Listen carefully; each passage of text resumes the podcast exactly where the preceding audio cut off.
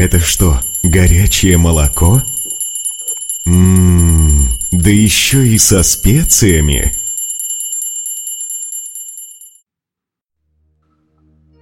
Сегодня я бы хотел вспомнить о четырех письмах, которые приходят человеку от Ямараджа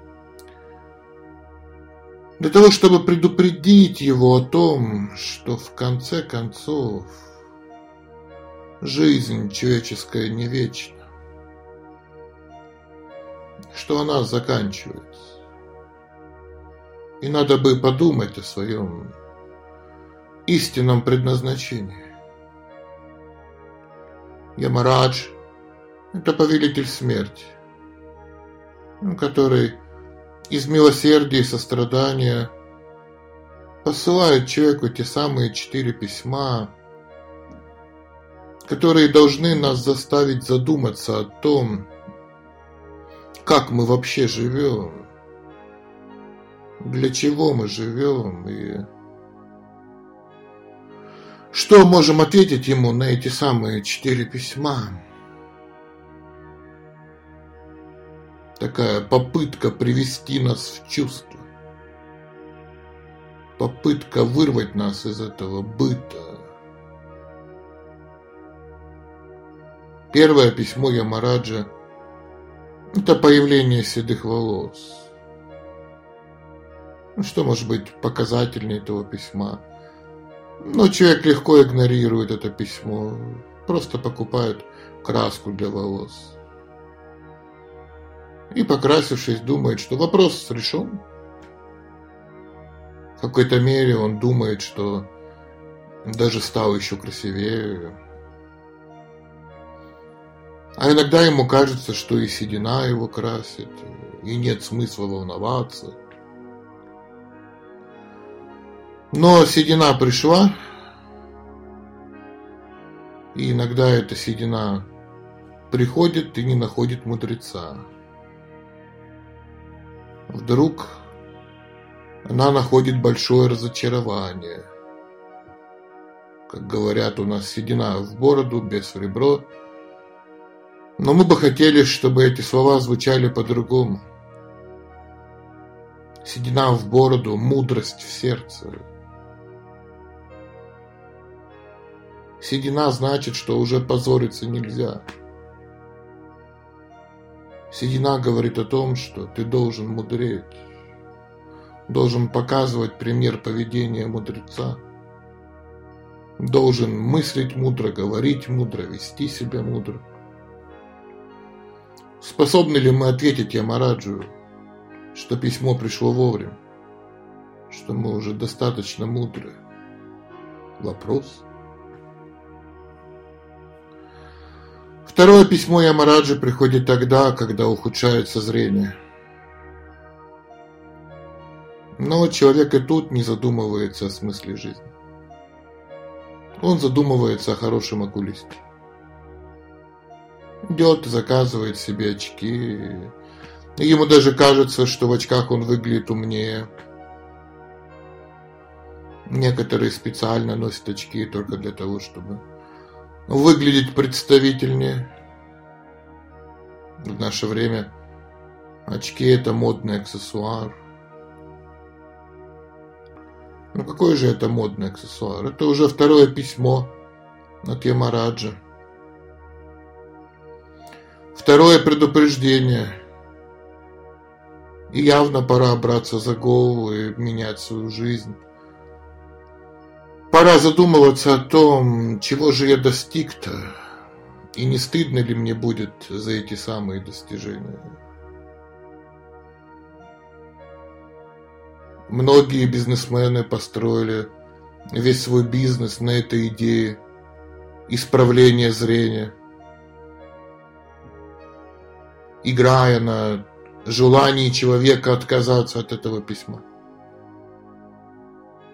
Бросьте свои очки на землю, раздавите их ногами. Вы не видели это письмо Ямараджа, вы его не читали. Не обращайте на него внимания. Но затем приходит третье письмо, и оно приходит тогда, когда начинают выпадать зубы. Но человек радуется и этому.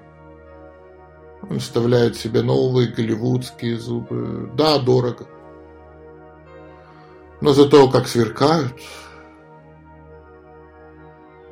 Иногда человек специально вырывает все свои зубы, чтобы ему стали новые, блестящие. Он ослепляет окружающих своими белоснежными зубами и не понимает, что Ямараджа-то ему не ослепить. Ямарадж уже решил, что пришло время думать не о пропитании, не о пищеварении. Пришло время вообще задуматься о проживании на этой земле. И время этого проживания явно заканчивается. И затем приходит четвертое письмо. Тело человека теряет свои силы. Но человек покупает трость, ходит очень гордый и надменный. Трость придает ему особый шарм.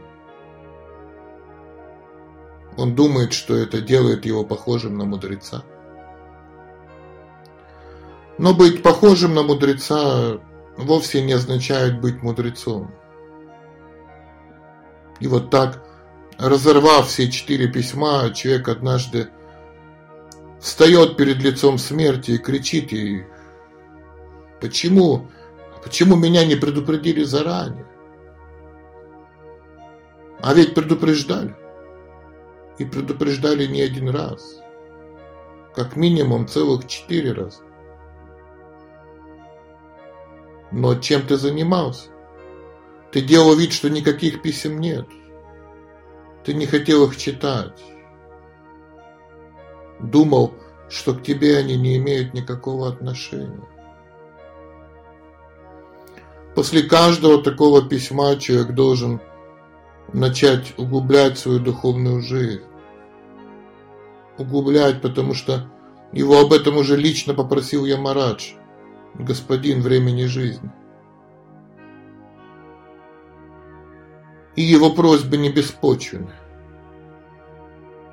Он знает, о чем говорит в своих письмах. А значит, время на изменения есть. Ямарадж дает нам это время в подарок, чтобы мы без суеты разобрались со своим предназначением. И как бы нам ни было трудно и страшно, получая эти письма, мы должны учиться поддерживать в себе позитивное настроение. И более того, делиться этим позитивным настроением с другими. Ведь это наша обязанность в духовном развитии. Мы можем быть счастливыми, потому что о нас заботятся. Потому что нас предупреждают потому что нас защищают, нас любят и готовы всячески помочь. Нам надо просто обрести веру в светлое будущее. Но эта вера должна быть активной. Светлое будущее приходит к тому, кто сам его активно приближает. Мы не одни в этом мире. Нам все помогает. Нам сама судьба помогает. Главное не отказываться от, этой, от, от этой помощи. Главное принимать эту помощь. Видеть эту помощь. Быть благодарным за нее. А эта помощь есть. Она нас окружает со всех сторон. Вчера мне рассказали курьезный случай, который произошел во время Второй мировой войны. Наш танк остановился из-за неполадки в двигателе на нейтральной полосе. Заглох. И немцы долго стучали по броне, предлагали экипажу сдаться, но экипаж не соглашался. Тогда немцы подумали, подумали и решили прицепить этот танк своими танками и отбуксировать его к себе. Оттащить наш танк в свое расположение. И там уже без помех вскрыть его, как консерву. На поле боя как-то неудобно было с этим танком возиться, решили его просто отбуксировать в свое расположение. Но их расчет оказался не совсем верным. Когда они начали буксировку, то в результате наш танк завелся. И он не просто завелся, а утащил эти немецкие танки в наше расположение. Немецким танкистам они были вынуждены бросить свои танки, убежать, э, сказать, под общий смех солдат. Наш танк вернулся с двумя прицепленными к нему абсолютно исправными немецкими танками. Так что помогли завести, пытаясь отбуксировать к себе. Одним словом, не бойтесь трудностей на жизненном пути. Если мы действительно идем к счастью, то эти трудности – не что иное, как бремя любви. А бремя любви – это высшая награда. Высшая награда от Бога. Мы должны понимать, что да, это поле битвы. Материальная жизнь – это великое поле битвы. Тут, собственно говоря, невозможно остаться живым. Уйдут все. Но, несмотря на это, мы находимся под полной защитой. А значит, мы должны сражаться счастливо. Сражаться радостно.